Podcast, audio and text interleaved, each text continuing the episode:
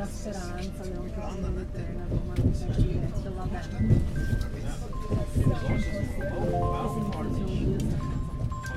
Siamo in arrivo, in anticipo, a Roma Termine. Termine corsa del treno.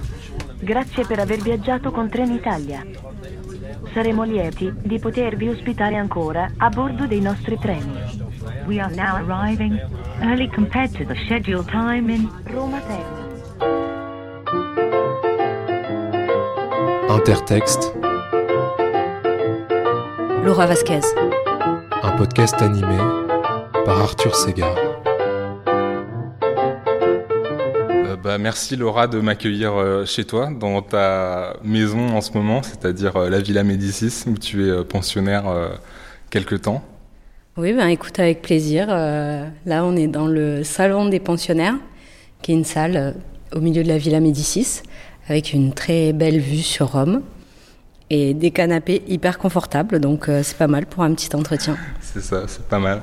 Et, et donc, euh, j'ai vu selon le, le site de la Villa, tu es en train d'écrire euh, en ce moment une tragédie lesbienne, c'est ça? C'est ça, exactement. J'écris une pièce de théâtre. C'est Ouais. ma première pièce de théâtre. En fait, ces dernières années, je me suis pas mal intéressée au théâtre. Et, et puis, je me suis dit qu'il fallait que je fasse quelque chose directement pour le théâtre. Écrire euh, une pièce pour qu'elle soit jouée. Enfin, vraiment écrire avec des images, des, idées de scène. Et, euh, et le thème euh, est arrivé petit à petit. Il y a eu deux personnages, euh, même trois. Et j'ai vu que ça prenait vraiment la tournure d'une tragédie. Voilà. Ok, trop bien. Bah, on a hâte de, de lire ça, enfin de voir ça du coup sur scène. Et on, peut, on peut commencer ce petit entretien. Et donc au début de, de l'entretien, il y a un petit rituel qui est que donc devant toi, tu as des petites cartes sur lesquelles j'ai marqué des phrases. De l'autre côté de ces cartes, il y a des petites phrases. Donc euh, voilà, si tu veux en piocher une et voir si tu tombes sur une phrase qui te dit quelque chose. Alors, on pourrait certainement écrire des récits de vie au travers de grandes surfaces commerciales fréquentées. Elles font partie du paysage d'enfance de tous ceux qui ont moins de 50 ans. Tu dois deviner qui c'est, c'est facile.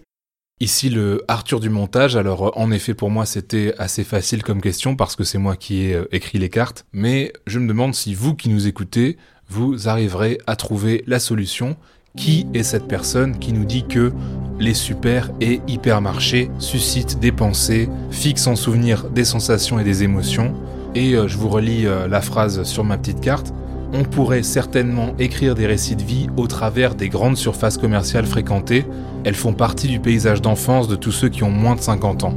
Voilà, qui est cette personne qui mêle ainsi supermarché et récit de vie Je vous laisse un petit euh, 10 secondes pour réfléchir.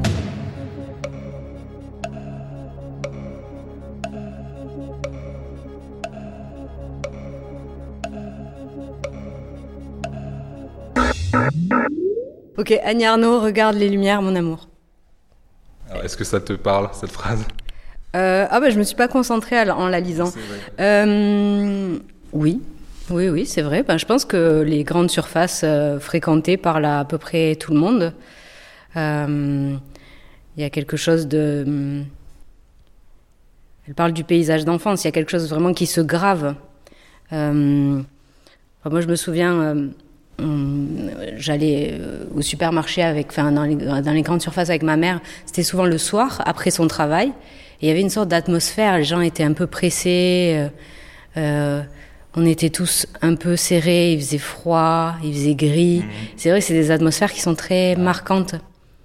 Euh, donc oui, en ce sens-là, ça me dit quelque chose, ce- ce- cette idée, cette atmosphère en tout cas. Mm.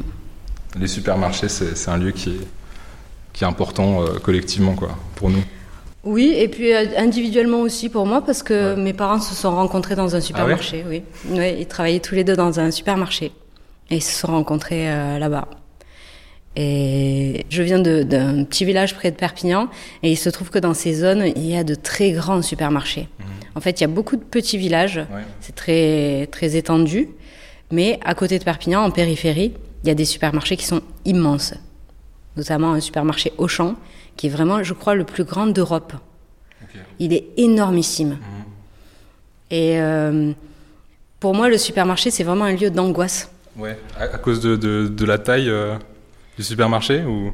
Non, à cause de l'atmosphère, parce qu'il n'y a, pas de fenêtres dans les supermarchés. C'est une lumière artificielle et dehors peut-être qu'il fait nuit. Parfois on rentre, il fait jour, on sort, euh, c'est tout à fait différent. Et hum, euh, je pense que j'ai eu des sentiments euh, d'angoisse euh, dans les, dans les grands supermarchés. Je, je... À Rome, il n'y a pas trop de grands supermarchés. Ouais, c'est plus des petits, euh, petites échoppes. Ouais, c'est ça, c'est des sortes de petites supérettes. euh, c'est pas, pas terrible non plus. Hein. Ouais. Mais c'est vrai que c'est assez fascinant, ces énormes lieux qui sont un peu comme des lieux à part, qui fonctionnent euh, de leur propre, qui ont leurs propres règles et où on a l'impression d'être dans un autre monde Ah ouais, soudain. Quoi. Ouais. On est, on est presque dans un village. Hein. Je connaissais des personnes aussi, euh, quand je vivais près de Perpignan, euh, des meufs qui travaillaient dans les galeries marchandes. Il y a plein de boutiques, des, des, des restos, des flunchs, des trucs comme ça. J'avais des, des copines qui travaillaient dans ces endroits-là.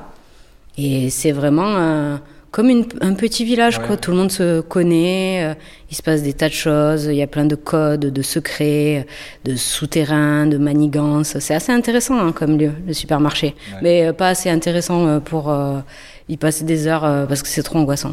Et pas, pas assez angoissant pour écrire une tragédie euh, des supermarchés, c'est peut-être la prochaine pièce. Ben, J'imagine que ça a déjà été fait. Ouais. Ouais, je pense que je pense qu'on a déjà beaucoup écrit sur les supermarchés. Mais oui, il y aurait des choses à faire. Hein. Ou alors sur la mise en scène, tu, tu refais le Lorenzaccio, mais dans un supermarché, un truc comme ça, il y a peut-être euh, des choses à faire là-dessus. Ah ouais, peut-être. Je sais pas, je fais pas trop de, de mise en scène, mais enfin, j'ai pas trop d'idées de par rapport à la mise en scène, mais euh, euh, ouais, je pense qu'il y aurait des choses à faire aussi dans le rapport aux objets, Ouais.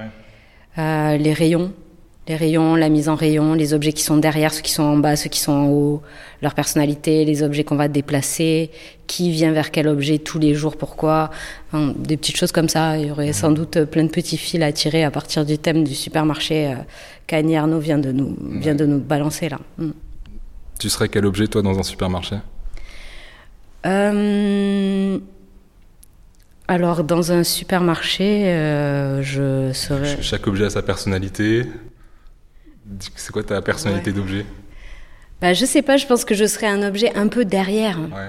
Un peu, caché un peu, un peu derrière. un, pas- un, pas peu, le un, peu, un peu de niche, enfin du coup un objet qu'il faut un peu chercher, c'est pas le, la grosse marque euh, évidente quoi, un objet un peu euh, ouais, qu'il faut mériter peut-être. Non, justement, peut-être quelque chose d'un peu, d'un peu euh, évident, Ouais, genre euh, un paquet de gâteaux, ok.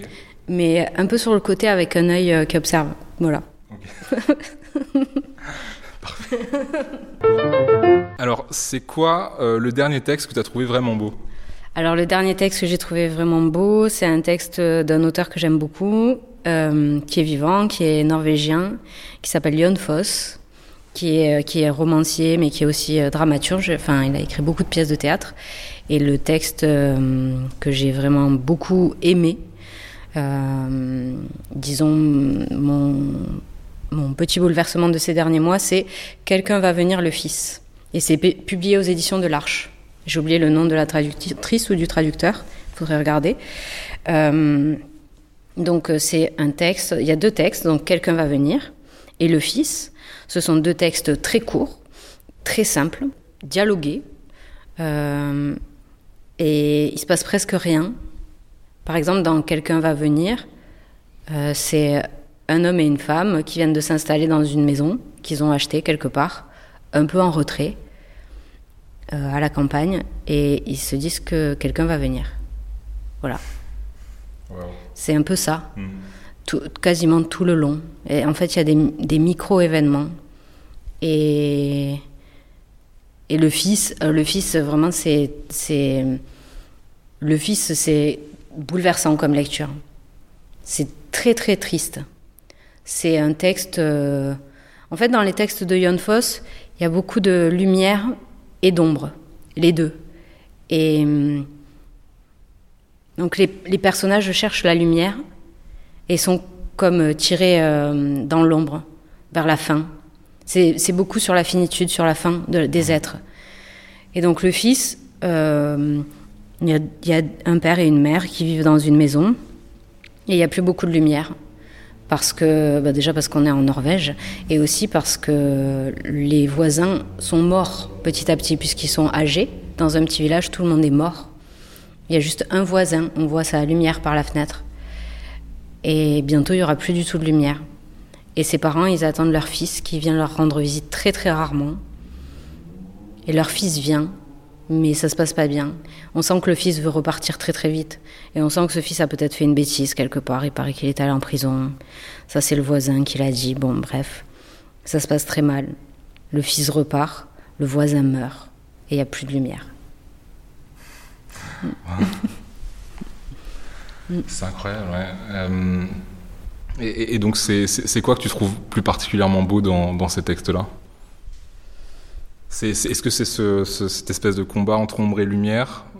Que te touche C'est un peu l'aspect un peu euh, kantien des choses. C'est les bords, les bords des êtres, les bords de la vie. Ouais. On les connaît pas. Mhm. À la fois on les sent, mais on les sent pas tout à fait. Mais on les vit, mais on les vit pas complètement puisqu'on perd conscience à, à partir d'un certain moment. cette question du bord, et de l'infini et de la finitude, je trouve que c'est enfin, c'est un thème d'écriture euh, extraordinaire, peut-être le, le, plus grand qu'on retrouve aussi chez beaucoup d'auteurs, chez des notamment chez des, des, philosophes par exemple Wittgenstein euh, a beaucoup écrit à ce propos, y compris euh, dans disons dans l'espace même de, de, de la langue ou du langage. Euh, voilà. Et, tu penses que les, expériences limites de la vie, il faut des expériences limites de langage pour les, les, les, faire sentir Il faut, faut des, une, langue spéciale pour, euh, pour faire ressentir euh, les bords de, de, des choses, de l'existence? Non, pas forcément. Non, non, pas forcément. On vit beaucoup de choses aussi dans le silence. Euh, les animaux ont l'air de vivre ces choses-là aussi. Mhm et, les bébés, et même les, fœtus peut-être. sans forcément avoir un langage comme on l'entend. Mm, c'est ça. Alors c'est quoi le texte qui parle le mieux d'amour? Alors le texte qui parle le mieux d'amour, c'est peut-être euh, La pesanteur et la grâce de Simone Veil. C'est un texte euh, très bref de Simone Veil. Ici le Arthur du montage, une petite précision au cas où, il est bien question ici de Simone Veil, la philosophe avec un W, et non pas de Simone Veil, la femme d'État avec un V. Simone Veil a pas mal écrit sur euh, l'attention, de manière générale, euh, qu'elle considère comme euh, la plus grande forme d'amour, l'attention. Et dans La pesanteur et la grâce, il est, il est beaucoup question de certains moments de grâce qui sont des moments de vérité, c'est-à-dire des moments où on touche à une forme de vérité. Et lorsqu'on atteint cette forme de vérité, c'est comme si on disparaissait. C'est comme si la vérité ne portait pas notre trace, ne portait plus notre trace. Euh, et ça, euh, euh, pour moi, c'est une idée de, l'amour qui peut être... ça peut être une idée de l'amour très grande et très belle. Un amour qui serait sans attachement, c'est-à-dire sans, désir de prendre les choses pour soi, de les garder pour soi, ni d'en tirer, par exemple, un, retour, une reconnaissance mais simplement euh, un grand sentiment, un grand sentiment de vérité, une grande justesse. Euh, par exemple, euh, à un moment donné, elle écrit que lorsque un enfant fait une addition, s'il se trompe, alors le résultat porte, porte la trace de sa personne et de sa personnalité. En revanche, s'il ne se trompe pas, s'il atteint la vérité, alors il n'y a plus de trace de lui. Et euh, je trouve cette idée de disparition euh, très forte, très juste et très belle et très applicable euh, à l'écriture mm. et à l'amour de manière générale. Mais l'amour, c'est pas là, il n'est pas question de l'amour amoureux. Ok. Il est question de l'amour. C'est l'amour spirituel à la limite, non? L'amour pur, l'amour, le vrai, l'amour. Et, dans cet amour-là, du coup, nous on s'efface, quoi. Enfin, il n'y a plus de moi quelque part. Bah, c'est-à-dire que le moi n'est plus à n'est plus à l'étroit alors peut-être. Euh, c'est-à-dire que la personne, disons avec ses avec euh, ses failles, avec ses difficultés, n'est plus empêchée mhm. parce que tout à coup euh, il y a quelque chose de, de, très grand qui est touché, qui est approché, qui est parfois juste même frôlé et ça suffit. Donc, euh, moi, c'est ce que je cherche, par exemple, par exemple quand j'écris, et même quand je lis, ou même quand je regarde une euh, œuvre d'art, un film. C'est des moments euh, comme ça que je cherche. De, plénitude et de disparition? Euh, oui, c'est ça. Il n'y a plus, y a plus d'étroitesse en fait. Il y a une telle euh, justesse à un moment donné, une telle vibration parfaitement juste mmh. que peu importe qui, peu importe, peu importe qui je suis même, peu importe même comment je m'appelle, ce que je fais, peu importe à ce moment-là, mmh. parce que ça y est, c'est ça. Je vis quelque chose euh, et tout le monde et tout le monde peut le vivre. C'est quelque chose qu'on peut voir, euh, par exemple, euh, dans la pupille des yeux des gens. Tout le monde peut vivre ça. Euh, seulement, on est sans arrêt recouvert de beaucoup d'idées, de, beaucoup d'habitudes, de beaucoup de réflexes, de beaucoup de peurs. Donc, sans arrêt, ça, nous, ça nous échappe, ou on se dévie nous-mêmes. Mais par moments, dans l'art, dans l'amour, dans les relations, dans la spiritualité, dans la prière, on retrouve ça, on trouve ça. Mais on le voit dans les yeux de tout le monde en fait. Et ouais, et donc ça. Mais est-ce que c'est pas. Donc tu as l'impression que c'est assez accessible comme forme d'expérience sensible ou, ou est-ce que c'est. Euh, parce que j'ai l'impression que c'est assez exigeant quand même cet, amour-là, de, justement lâcher quelque chose et pas vouloir de possession. C'est pas si évident que ça. Donc. Euh, voilà, il y a, peut-être aussi des amours euh, imparfaites, quoi. Il y avait peut-être aussi une beauté dans, ces amours-là où on n'a pas la force d'atteindre ce, vide et cette euh, liberté, quoi, peut-être. Oui, oui, bien sûr. Là, je pense que tu parles d'amour, de relation. plus, mais oui. pas forcément, mais aussi peut-être. Moi, je te, là, je te parle plutôt d'instants, de, certains moments qu'on peut vivre, de certaines expériences. Euh, qu'on a sûrement des difficultés à prolonger dans la durée et qui demande sans doute. Ça, ça, demande une, exigence, peut-être un travail sur soi euh, qui est pas pas évident, peut-être. Enfin, une discipline au moins. Ah oui, dans les relations, c'est sûr. Ça, je, ne sais pas trop comment ça marche d'ailleurs, mais en tout cas pour, euh, disons que euh, au niveau individuel, personnel, dans l'expérience qu'on a par rapport juste au monde, aux objets, au ciel, aux autres, pour pour accéder quelquefois à cette impression-là dont je parle de, disparition, mhm. il y a un renoncement au départ. Il y a un renoncement euh, total. Et si ce renoncement, ce renoncement n'est pas là et qu'il y a par exemple une forme euh, d'attente, alors on est coincé. On peut être coincé. Il mhm. Faut, faut rien attendre euh, en retour, quoi. Faut donner sans rien attendre de plus. Euh, je sais pas, je, je, je, non, je dirais, je dirais pas les choses comme ça. C'est pas vraiment euh, euh, parce qu'en fait, c'est même pas une question de donner, c'est de, c'est même de, de, recevoir quelque chose. Mmh. Donc, euh, mais sans attendre.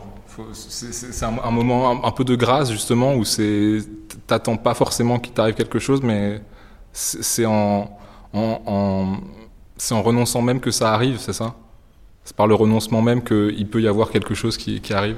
Bah, C'est plutôt, plutôt peut-être le renoncement à, une idée préconçue, c'est-à-dire à une attente en particulier. Mhm. En tout cas, dans l'écriture, enfin dans les moments où j'écris, c'est, je me dis pas, je voudrais, enfin, j'essaie de ne pas me dire, je voudrais que ça arrive comme ça, je voudrais qu'il se passe ci et ça, parce que sinon, ça se passe très mal et je, je, peux travailler pendant des semaines dans la mauvaise direction. Malheureusement, ça m'arrive euh, beaucoup. Et hum, par contre, si je suis assez, euh, assez, assez forte et assez humble à un moment pour euh, juste euh, écouter et, et, prendre ce qui arrive et suivre, et suivre vraiment avec beaucoup d'attention ce qui arrive, sans, sans relâchement. Hein. Hmm. Avec attention, c'est pas, je, c'est pas par exemple de, de l'écriture automatique ou quelque chose comme ça. Avec une grande attention, euh, alors là, il peut se passer quelque chose qui, qui soudain va me dépasser. Mhm. Autrement, si je dirige tout, ou si j'attends quelque chose en particulier, ça ne va pas me dépasser, juste ça va être de la réflexion, de l'observation, c'est intéressant, hein, mhm. mais euh, c'est pas ce que je fais. Donc il faut une disponibilité un peu à, ce qui arrive, quoi. Quelque chose euh, va, arrive et euh, tu l'attends et tu l'accueilles, quoi. Oui, c'est un peu ça, ouais. Oui c'est un peu ça, je l'espère en tout cas. Un texte qui provoque la réflexion. Ah, les aveux de Saint-Augustin. Ah, les aveux de Saint-Augustin, c'est extraordinaire. Donc j'ai choisi les aveux parce que c'est la traduction de Frédéric Boyer. Ouais, c'est ça. Donc c'est pas les confessions, c'est les aveux. Non, c'est les aveux. La, traduction de Frédéric Boyer est très très belle. Ouais. Elle est même extraordinaire. Euh, c'est un texte qui est. Mm, c'est un texte dans lequel il y a un peu tout, hein, par mhm. rapport à, au regard qu'on peut poser sur soi et aux questions qu'on peut se poser sur nous-mêmes sur euh, notre image, sur notre existence, sur notre image, notre image dans le miroir, hein, notre image quand on se regarde soi-même. Une phrase qui est Est-ce que je me vois ou est-ce que je me vois voir? Euh, Il y a beaucoup, de, il y a beaucoup de, de réflexions de Saint-Augustin qui sont assez vertigineuses et à la fois il y a vraiment une sorte de, de, de fil de pensée très net et de, de rigueur dans la dans, dans la réflexion et dans l'argumentation, il y a presque quelque chose de mathématique. Mmh. Euh, ça donne aussi une grande netteté aux phrases. C'est un texte qui est très clair et à la fois très personnel et très tourmenté. Et c'est un texte euh, qui n'est pas un texte juste... Euh, hmm, de foi. C'est un texte de, de grands doutes. C'est un texte de, terreur même, parfois. De grande peur. Euh, et d'idées, de, de, voix, de, de possibilités.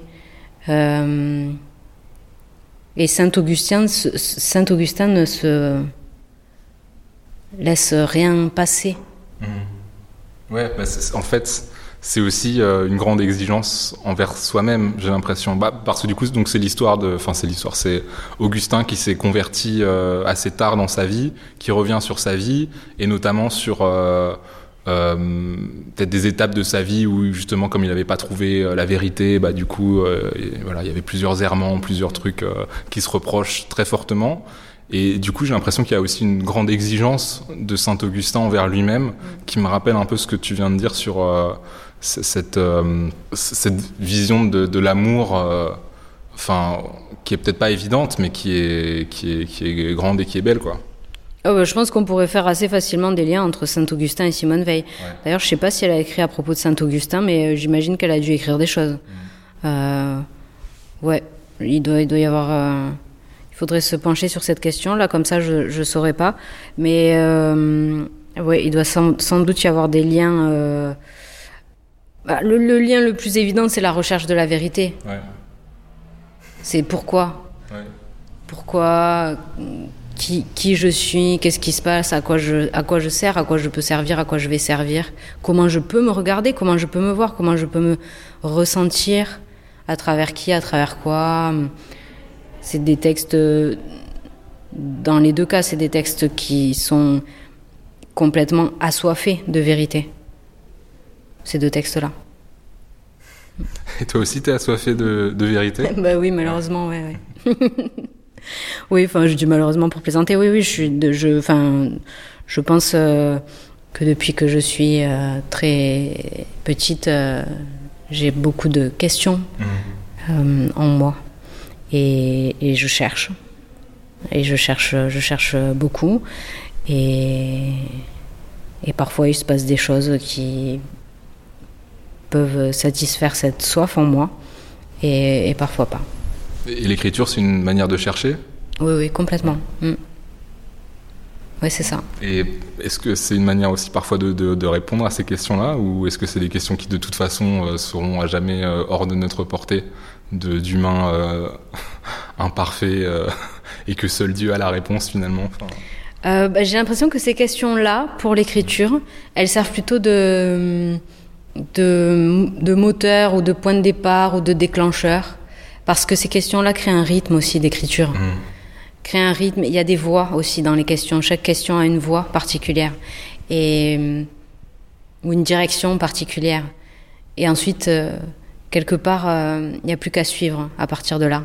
À partir d'une question, souvent euh, les personnages dans mes textes ou les voix dans mes textes posent des questions, ont des questions, et et en suivant ces questions, je peux suivre euh, les raisonnements de ces voix. Et parfois c'est très logique, parfois ça l'est beaucoup moins. Et hum, c'est un, un- un grand déclencheur euh, d'écriture. Mais je ne suis pas euh, du tout philosophe, donc euh, hum, ma tâche n'est pas de répondre Ouais. à ces questions. Mais ces questions-là, des questions essentielles, servent complètement euh, l'écriture, enfin sont là, euh, dans l'écriture, font, font bouillir un peu l'écriture. Ouais, ça, peut- ça, l'écriture, ça permet peut-être aussi d'explorer un peu les questions sans forcément y répondre, mais peut-être ça, peut-être ça apaise un petit peu cette soif de, de vérité, d'une certaine façon. Euh, oui, non, je, je pense pas que ça, apaise- ça apaise directement la soif de vérité, mais par contre, euh, c'est vrai que euh, dans l'écriture, au moment de l'écriture, il peut se passer quelque chose de, de, de- d'extraordinaire, presque de miraculeux à certains moments, où on sent que là, il s'est passé quelque chose, que cette phrase s'est écrite euh, presque seule, et que c'était exactement la, la phrase. Et ça, ça, oui, ça, ça console un peu de tout. C'est-à-dire que quand, dans ces moments-là, qui sont très rares, tout est pardonné. Tout est pardonné de, de la vie, de l'humanité, de, de ce qu'on est, des autres, de soi. Pour quelques minutes, bon, pour quelques secondes, tout est pardonné. Donc, euh, un texte que tu aurais voulu avoir écrit? Aucun. J'ai répondu aucun parce que.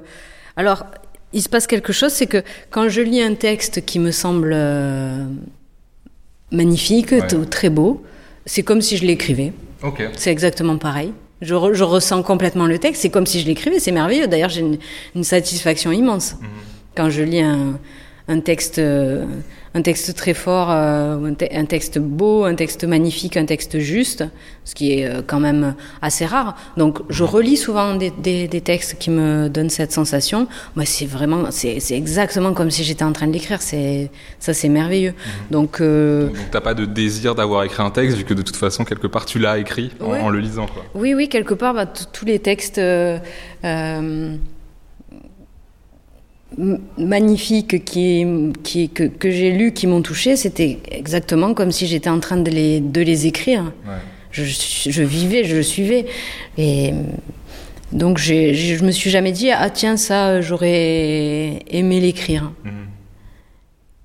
Par contre, parfois, quand je vois des idées, Ouais. par exemple des, des idées de forme, euh, des idées de structure, euh, de structure syntaxique, des choses comme ça, je me dis ah ouais pas mal.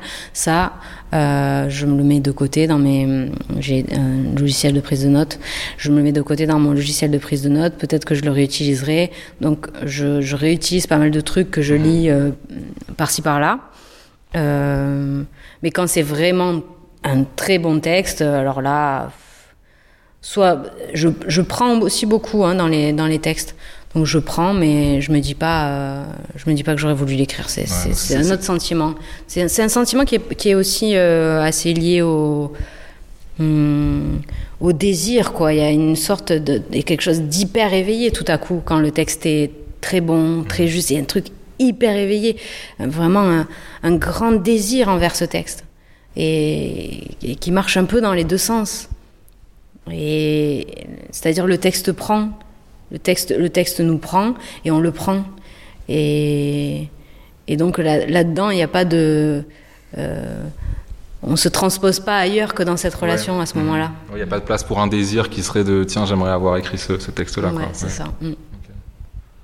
Et, et du coup, c'est plus des petits trucs techniques où tu te dis tiens, euh, cette partie-là du texte, euh, ça peut servir, je vais la réutiliser. euh, Oui, euh, ça je peux. voilà, me- mais c'est pas un texte en, en- dans, dans sa totalité. C'est plus des petits bouts de tiens, ça, je vais pouvoir le citer, je vais pouvoir le détourner, pouvoir en faire Après, quelque il y a chose. des idées, enfin, il y a des, des, des idées qui sont pas seulement formelles, mais qui sont totales et qui sont magnifiques, Ouais. euh, qui se gravent à jamais, qui, qui reviennent dans un livre euh, peut-être un jour ou l'autre. Mm. Par exemple, le Proust, euh, à la- dans la recherche, vers la fin, quand, euh, quand les personnages réapparaissent, qui sont tous âgés, tout à coup ils sont âgés, Mm-hmm. leur visage a changé. Ça, c'est une scène qui est extraordinaire. C'est pas une scène qu'on peut réduire à des éléments techniques ou, Ouais. ou stylistiques. C'est une scène qui est, qui est, qui est gravée euh, pour toujours quand on l'a lu. Donc euh, ça, ça peut revenir d'une autre manière. Mais hum, dans un livre plus tard, euh, et pas exactement comme ça, bien Ouais, sûr. Mais et après, pour ce qui est des éléments euh, techniques, stylistiques, syntaxiques, là, oui, je, je, peux, je peux prendre des petits trucs par-ci par-là, souvent dans des textes pas très bons d'ailleurs. Et, et souvent des mots. Par exemple, euh, là, je lis euh, en ce moment à la bibliothèque de la villa, enfin, il y a des, des vieux manuels d'agronomie. Ok. Et Il euh, doit y avoir des mots de fou ouais. dans ces trucs-là. Ouais, il y a un vocabulaire euh, très large et à la fois euh, relativement, relativement simple, technique mais simple, très concret. Alors ça m'intéresse beaucoup là, ces manuels euh, d'agronomie. Là, je suis en train de me servir de ça. Et tu penses que il peut y avoir par exemple, je sais pas, des métaphores à partir d'outils spécifiques. Enfin, c'est comment tu t'en, comment les Alors je Comment pense, tu je, je pense jamais, euh, tiens, je vais faire une Tu dis métaphore. pas tiens, ce, Non. ce terme-là, ça passerait bien dans un truc Euh, sur. euh, non. non, non, je pense jamais de cette manière. Tu penses jamais en, en avance, tu te dis tiens, ce Non. mot il peut servir éventuellement, donc je vais Alors, le mettre dans mon sac et ensuite peut-être ça va ressortir. Oui, c'est c'est comme une petite, je, je mets, c'est comme un petit caillou que je mets Ouais. sur mon chemin. Donc j'ai des, une- un document, un document Word, et j'ai par exemple quatre mots qui me semblent. euh, par exemple, qu'est-ce que j'ai lu dernièrement? J'ai lu quelque chose. C'était euh, le sommeil des nourrissons. J'ai trouvé ça vraiment très très bien le sommeil des, des nourrissons. Très bien ça. Je sais pas ce que je vais faire avec le sommeil des nourrissons. Enfin, je pourrais Ouais. faire un million de choses avec le sommeil des nourrissons. Je pourrais l'explorer de mille manières différentes, le retourner de mille manières. Mais je sais pas. Donc, je note dans mon document Word sommeil des nourrissons. Et c'est entouré d'autres mots, d'autres bouts de phrases. Et à partir de là, euh, j'ai ces petits cailloux euh, dans mon chemin, quoi. Et, et, et, c'est comme ça que. C'est la connexion des différents éléments qui, qui crée quelque chose ou est-ce que c'est le sommeil des nourrissons avec un autre mot qui est à côté et une autre idée et finalement les trois idées elles vont se rassembler et elles vont créer une grande phrase euh, Oh, ça pour- intéressante ou ça- c'est pas comme pour- ça? Ça pourrait, mais c'est plus des images et des déclencheurs. Qu'est-ce que ça déclenche, le sommeil des nourrissons? Par exemple, le sommeil des nourrissons, euh, à partir de là, peut-être qu'il va y avoir euh, cinq pages, Ouais. ou peut-être un, un paragraphe de dix lignes, Ok. ou peut-être un, un seul vers. Je sais pas. Mhm. Euh, j'ai pas vraiment une, une, une, une technique que j'applique à chaque fois, mais je sais que je prends beaucoup Ouais. de mots, de phrases, de construction, euh, de, de brisure aussi. J'aime bien voir comment un, un auteur ou une autrice brise quelque chose dans son texte. Donc ça, je, je reprends, je reprends ces choses-là, puis après je les, je les tords, je les change, euh, je les fais venir dans, dans mon texte, dans, dans, dans les voix qui viennent dans mes textes. Donc forcément, ça donne quelque chose de différent. Et après, je sais plus très bien d'où viennent les choses. Un texte à offrir. Alors, La perfection inhérente à la vie d'Agnès Martin. Donc ça, c'est un tout petit livre. Vraiment, il est minus, il est, il est ravissant. Euh, J'ai oublié le nom de la maison d'édition. Faudrait regarder. Bon, on le trouve. je, je la mettrai à la fin de toute Ouais, façon. on le trouve assez facilement. Alors Agnès Martin, c'était une peintre euh, qui faisait euh, de la peinture abstraite, mais plus précisément, c'était du de l'expressionnisme abstrait, je crois. Et c'était une euh, femme américaine. Et euh, elle a je crois qu'elle a été pas mal malade dans sa vie, de maladies euh, mentales. Et elle a donné quelques conférences auprès d'étudiants dans des écoles d'art. Et elle écrivait aussi des petits poèmes. Et donc, la perfection inhérente à la vie réunit quelques extraits de ses conférences et quelques-uns de ses petits poèmes. Et c'est vraiment un livre qui est très réconfortant, qui est très simple, très clair, il est même euh, lumineux. Euh, c'est un livre dans lequel il est beaucoup question de la non-décision. Elle explique que elle, attend beaucoup, par exemple. Il y a, un documentaire euh, à propos d'Agnès Martin, c'est comme un portrait. Et dans ce portrait, on la voit sur une chaise dans son atelier. Elle attend. Elle passe la, je pense, elle passe la journée comme ça. Et, genre, et genre un jour sur euh, cinq, hop, c'est le moment. Enfin, je sais pas, j'exagère peut-être un peu, mais elle attend. C'est une dame qui est sur une chaise et qui attend très patiemment. C'est une, une forme d'attente qui, je pense, est proche de la méditation. Ouais, c'est une attente active à la limite. Oui, très, ouais, très active. Ah Oui, oui, elle fait pas, elle, elle fait pas rien. elle attend pas que ça se passe. non, non, elle, elle fait pas rien. Elle, elle attend que, que ce soit clair, qu'il y ait cette clarté. Elle dit que l'esprit dit oui ou non. Et donc, elle est, elle est en train juste d'écouter son esprit. Et hum, elle dit aussi qu'on ne décide pas, que si on décide, on va perdre notre temps. On va aller dans la mauvaise direction pendant longtemps. Donc attendons, quelque chose va arriver, et peut-être que notre esprit va dire oui. Si notre esprit dit non, alors on attend encore. Voilà, que c'est quelque chose d'assez euh, euh, d'assez abstrait aussi dans la pensée, hein, comme ça, euh, Agnès Martin. Euh, ces réflexions, ce sont des, des, des toutes petites, euh, de toutes petites conférences, ce sont des textes très courts euh, et avec vraiment la volonté d'aider des jeunes artistes, des étudiants. Euh, c'est comme si elle les aidait à pas trop perdre leur temps. Et il y a aussi des petits poèmes qui sont très mystérieux dans ce texte. Donc euh, je pense que c'est un bon livre à offrir. Et d'ailleurs, je l'offre régulièrement. J'en achète souvent euh, 4-5 et je les distribue. Et, donc c'est pas mal pour euh, offrir à des, des, des gens qui créent, quoi, des artistes euh, Ouais. qui sont peut-être un peu, qui savent pas trop quoi faire, et ça donne peut-être des, des, clés ou des, des conseils. Oui, c'est très bien pour les artistes. pour les artistes, pour les jeunes artistes, pour les créateurs aussi, Ouais. créatrices. Et même euh, pas forcément pour les artistes. hein. C'est utile pour la vie aussi artisans de, ouais, ouais, f- enfin faut, Pour quelqu'un qui, pour quelqu'un qui fait quelque chose, Ouais. ou même quelqu'un qui a une vocation plutôt sociale, Mhm. je pense que ça s'applique aussi. cette attente de, Cette forme de... ouais, cette conscience qu'on décide pas, quoi, en fait. Ou- euh, ouais, et aussi le, le fait de se, de se fier à notre intuition, Ouais. De suivre nos intuitions. C'est un livre qui est euh, euh, très focalisé sur, euh, sur ce qu'on appelle l'intuition. Je pense pas qu'elle emploie ce mot beaucoup dans le livre d'ailleurs. Pourtant, je crois qu'il est mm, plutôt question de ça. Et, et du coup, toi, c'est un truc que tu, cette attente-là, c'est, est-ce que tu attends beaucoup quand, quand tu écris ou, ou pas? Euh, non, j'attends pas beaucoup. Parce que je prépare beaucoup. Ouais. Euh, je prépare beaucoup, je sais pas du tout où je vais, je sais pas du tout ce que je fais, je comprends pas ce que je fais. Pendant très très longtemps, je comprends rien à ce que je fais. Ça peut être assez inquiétant. Euh, mais je prépare énormément. Donc, euh, je lis euh, beaucoup. Une grande partie de ma journée est consacrée à la lecture.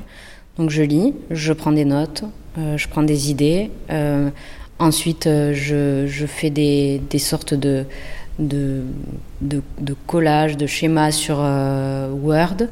Je pars jamais de rien. Donc, je cherche, je cherche beaucoup. Je cherche beaucoup, je cherche longtemps et j'écris beaucoup, mais j'attends peu. En fait, peut-être que ma forme d'attente, c'est ça. Ouais, c'est de, de pas vraiment, enfin, d'aller sans vraiment que le sens apparaisse tout de suite. Peut-être c'est ça, une forme d'attente aussi.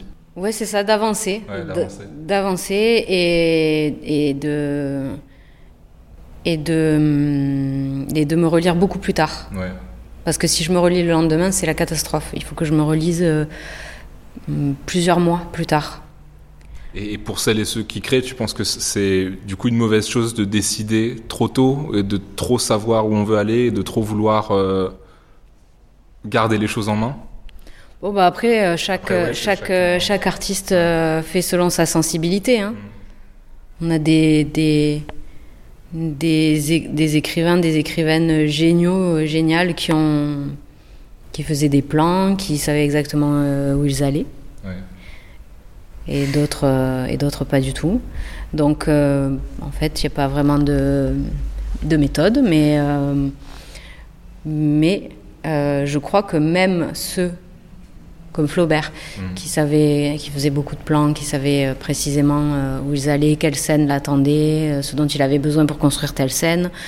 Je pense que, enfin, il est certain que à l'intérieur de ça, ça c'est de la préparation en fait, Ouais. c'est de l'après, c'est ce qu'on appelle apprêter un tableau avant de peindre. Donc c'est de l'après. Et à l'intérieur de ça, il se passe quelque chose Ouais, qui forcément Ouais, dépasse. Oui. Un texte dans lequel tu aimerais vivre J'ai répondu aucun surtout. Euh, Alors, euh, bah ouais, j'aimerais pas, j'aimerais pas vivre dans un texte. C'est déjà pas facile de vivre euh, dans, dans, dans ce qu'on appelle la vie. Alors, justement, c'est peut-être plus simple dans un texte. Mais comment vivre dans un texte? On vit dans un personnage, au milieu des lettres. Euh. Bah, par exemple, dans Madame Bovary, tu peux te balader. Enfin, je sais pas, ouais, t'es dans le dans l'histoire. Euh, non, je sais pas, euh, dans... dans Madame Bovary. Hein. Non, ou alors non, mais je dis ça comme ça. N'importe quel texte, tu peux te. Non. Te Non, il y, a rien qui te. Non, non. Alors, est-ce que c'est le. Est-ce que si j'avais dit euh, dans quel film ou dans quelle musique t'aimerais vivre, ça aurait été plus facile, ou est-ce que c'est. Non. Ouais. non, non plus. Donc c'est vraiment l'idée de non, mais j'ai envie de les, de, les lire, euh, les musiques de, les écouter, les films de les voir, mais j'ai pas envie de rentrer euh, dedans. Enfin, c'est très inquiétant, ça, ce phénomène de rentrer dans une œuvre. Ça, ça, me panique un peu, quoi, comme idée. Euh, déjà, le rapport au, au, réel, ou même au récit qu'on a du réel, c'est-à-dire à la réalité, me pose beaucoup de questions et beaucoup de problèmes tout le temps. Alors, si en plus tu m'annonces qu'il y a d'autres réalités possibles, qu'on peut rentrer dans des films, dans des livres, mais alors euh, là, je, vais avoir une, crise d'angoisse. Non, c'est pas possible. Non, non, je préfère même pas, même pas l'imaginer. Ok, donc le, le réel, euh, c'est déjà une affaire euh, assez compliquée. Ouais, Oui, et puis à partir de, ce, à partir de, de, de, de cette expérience, on peut voir des films, lire des livres, s'imaginer. S'imaginer, c'est déjà tout à fait satisfaisant, je trouve. Mais parce que c'est toi dans ton, euh, il y a un de tes personnages dans la semaine perpétuelle qui dit euh, si on faisait un jeu vidéo et que euh, on, dans le jeu vidéo on efface des personnages la conscience qui sont dans un jeu vidéo, pour eux ce serait la réalité. Ouais. Donc en fait on est peut-être dans un jeu vidéo ou dans un texte ou dans un film au moment où on parle, tu vois. Donc, il y a, y a peut-être d'ailleurs des, des, textes ou des films ou des, des, musiques qui sont plus réussis ou des jeux vidéo qui sont plus réussis que, que la réalité euh, dans, imparfaite dans laquelle on vit, quoi. Tu crois? Je sais pas. non, je sais pas. En le disant, euh, bah, c'est une façon de simplifier les choses aussi. Ça dépend de ce qu'on appelle réussi. Ouais. Qu'est-ce que tu appelles réussi? Qu'est-ce qui serait réussi bah, Tu me parles d'une œuvre réussie. Euh, une œuvre réussie, qu'est-ce que ce serait Ça, c'est euh, une, grande question. C'est une œuvre euh, qui, déjà, qui invente quelque chose. Il y a quelque chose d'inventé là-dedans. Même si ça touche à des, à, des, à des choses, à des éléments qui existent déjà, qui ont déjà été inventés, il y a une invention. Il y a une invention, il y a une il y a une euh, sorte de fraîcheur, de nouveauté dedans, dans une œuvre, quelle qu'elle soit, hein, même dans les œuvres passées, quoi, très anciennes, il y a de une invention. Et euh, il y a une vie. C'est vivant, c'est mhm. vivant comme un animal est vivant, comme un arbre est vivant. Il y a quelque chose de vivant dans une œuvre quand elle existe, elle existe pleinement. Euh, elle existe, c'est quelque chose qui existe. Euh, et, et, c'était quoi alors Et du coup, euh, ouais, c'est ça. Enfin, je veux dire, par rapport à cette question de, euh, de, vivre dans une œuvre, etc. L'amour que tu as pour, pour une œuvre, c'est un peu ce qu'on disait sur l'amour désintéressé, c'est-à-dire que tu es contente qu'elle existe, comme tu es contente qu'un chien existe ou qu'un arbre existe, tu es contente que telle œuvre existe, et du coup, tu pas forcément envie d'aller à l'intérieur. Enfin, je sais pas, je sais pas ce que vaut cette mais, métaphore. Mais, mais, oui, oui, oui, on pourrait le, on pourrait le dire comme ça. C'est vrai que je. T'as pas envie de la, ouais, de la posséder. Euh... Non, et surtout euh, envers les œuvres, même envers les auteurs, les autrices, euh, et même envers les êtres humains du passé, un sentiment de reconnaissance très grand.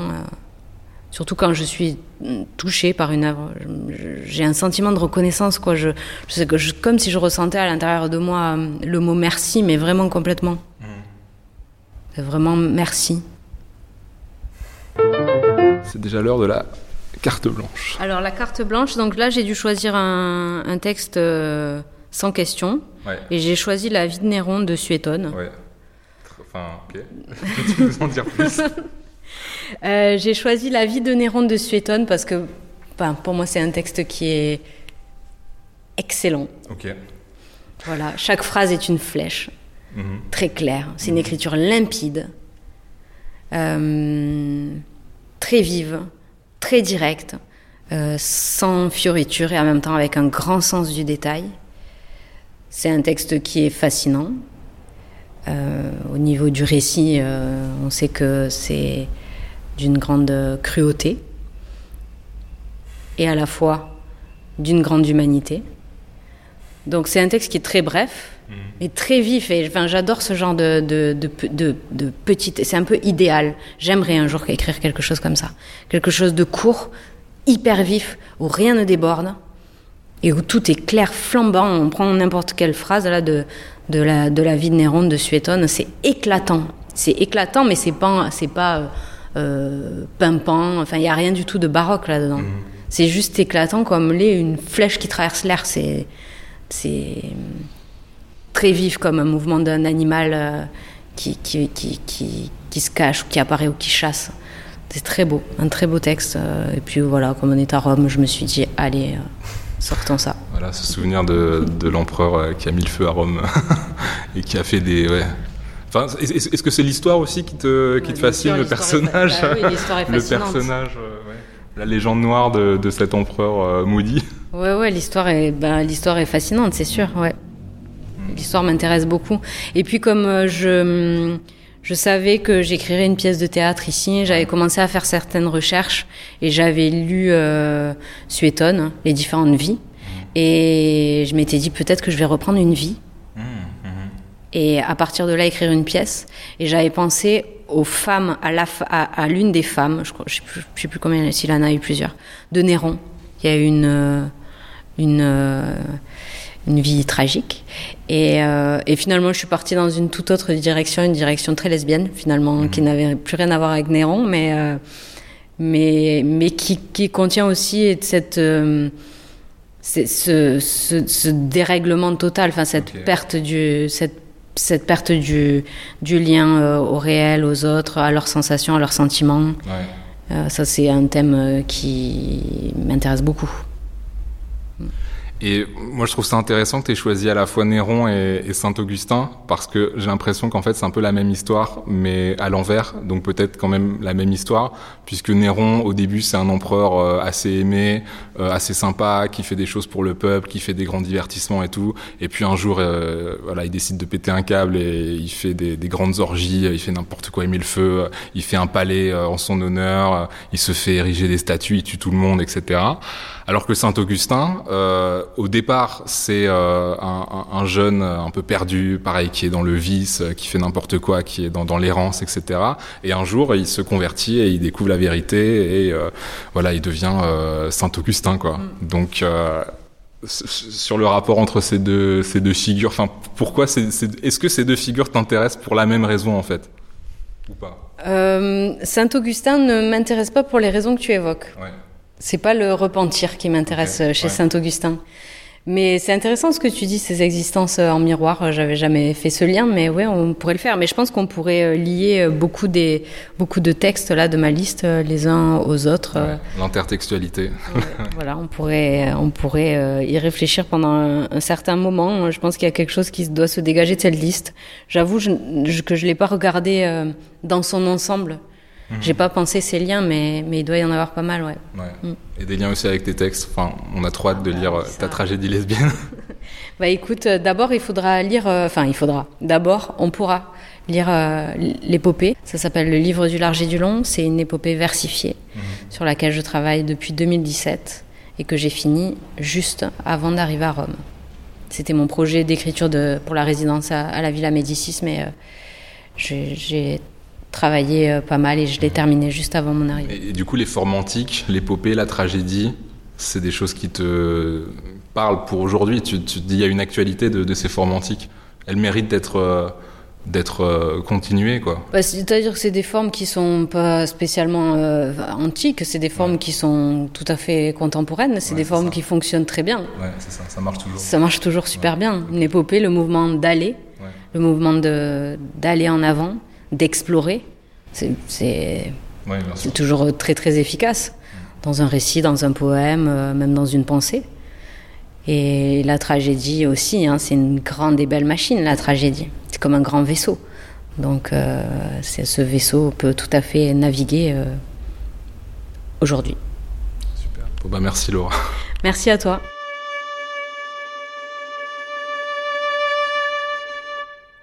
Les autres sont d'autres personnes. C'est bizarre. Les gens existent. Leurs gestes existent. Ils se déplacent et ils respirent. Il n'y a rien de plus étrange. On regarde une tête, on regarde la tête des autres, et c'est tellement bizarre. Alors on regarde notre propre tête, mais elle est encore plus bizarre. Elle est bizarre de plus près.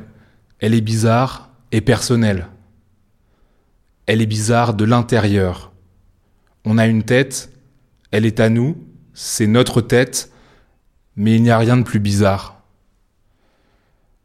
On voit notre tête dans un miroir, on ne sait pas ce qu'elle contient.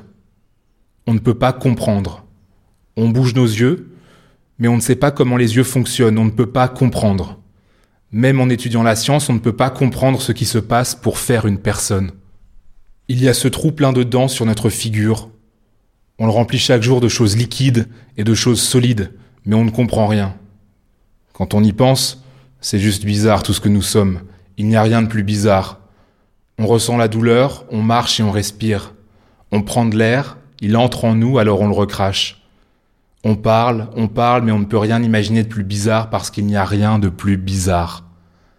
Rien n'est plus bizarre qu'une personne dans le monde. Il n'y a pas d'équivalent. C'est plus bizarre que tout le reste. Il n'y a rien de plus bizarre que de dormir et de se réveiller toutes les nuits et tous les jours. Rien n'est plus bizarre que de pousser, naître minuscule, mesurer quelques centimètres et s'étendre, devenir long, dépasser les enfants. Il n'y a rien de plus bizarre que d'oublier. Voir une chose et l'oublier. Vivre une scène et l'oublier. Oublier des parties de sa propre vie, oublier sa naissance, sa propre naissance, une partie de sa vie, oublier des années. Vivre plusieurs années, oublier ces années. Il n'y a rien de plus bizarre. Est-ce qu'il y a quelque chose de plus bizarre? Il n'y a rien de plus bizarre que d'être sûr à 100% de finir en poussière. Regarder la poussière et se dire je deviendrai cette poussière. On fait comme si tout était logique, mais il n'y a rien de moins normal. On dit je suis là, je suis en vie comme si c'était simple. Pourtant quand on y pense, il n'y a rien de plus bizarre que d'avoir une peau qui devient molle. Il n'y a rien de plus bizarre que d'avoir des cheveux qui blanchissent et qui tombent. Vivre des années en calculant le temps avec la lumière d'une étoile en feu qui nous éclaire, est-ce que ce n'est pas bizarre? Il n'y a rien de plus bizarre que ce système, que cette vie, ce quotidien, ces habitudes. Il n'y a rien de plus bizarre. Et les animaux Tous ces animaux Tous ces êtres qui bougent autour de nous et près de nous Tous ces êtres qui n'ont pas la même forme, ils n'ont pas le même corps, mais ils ont un visage. Il n'y a rien de plus bizarre, et de plus lourd, et de plus beau.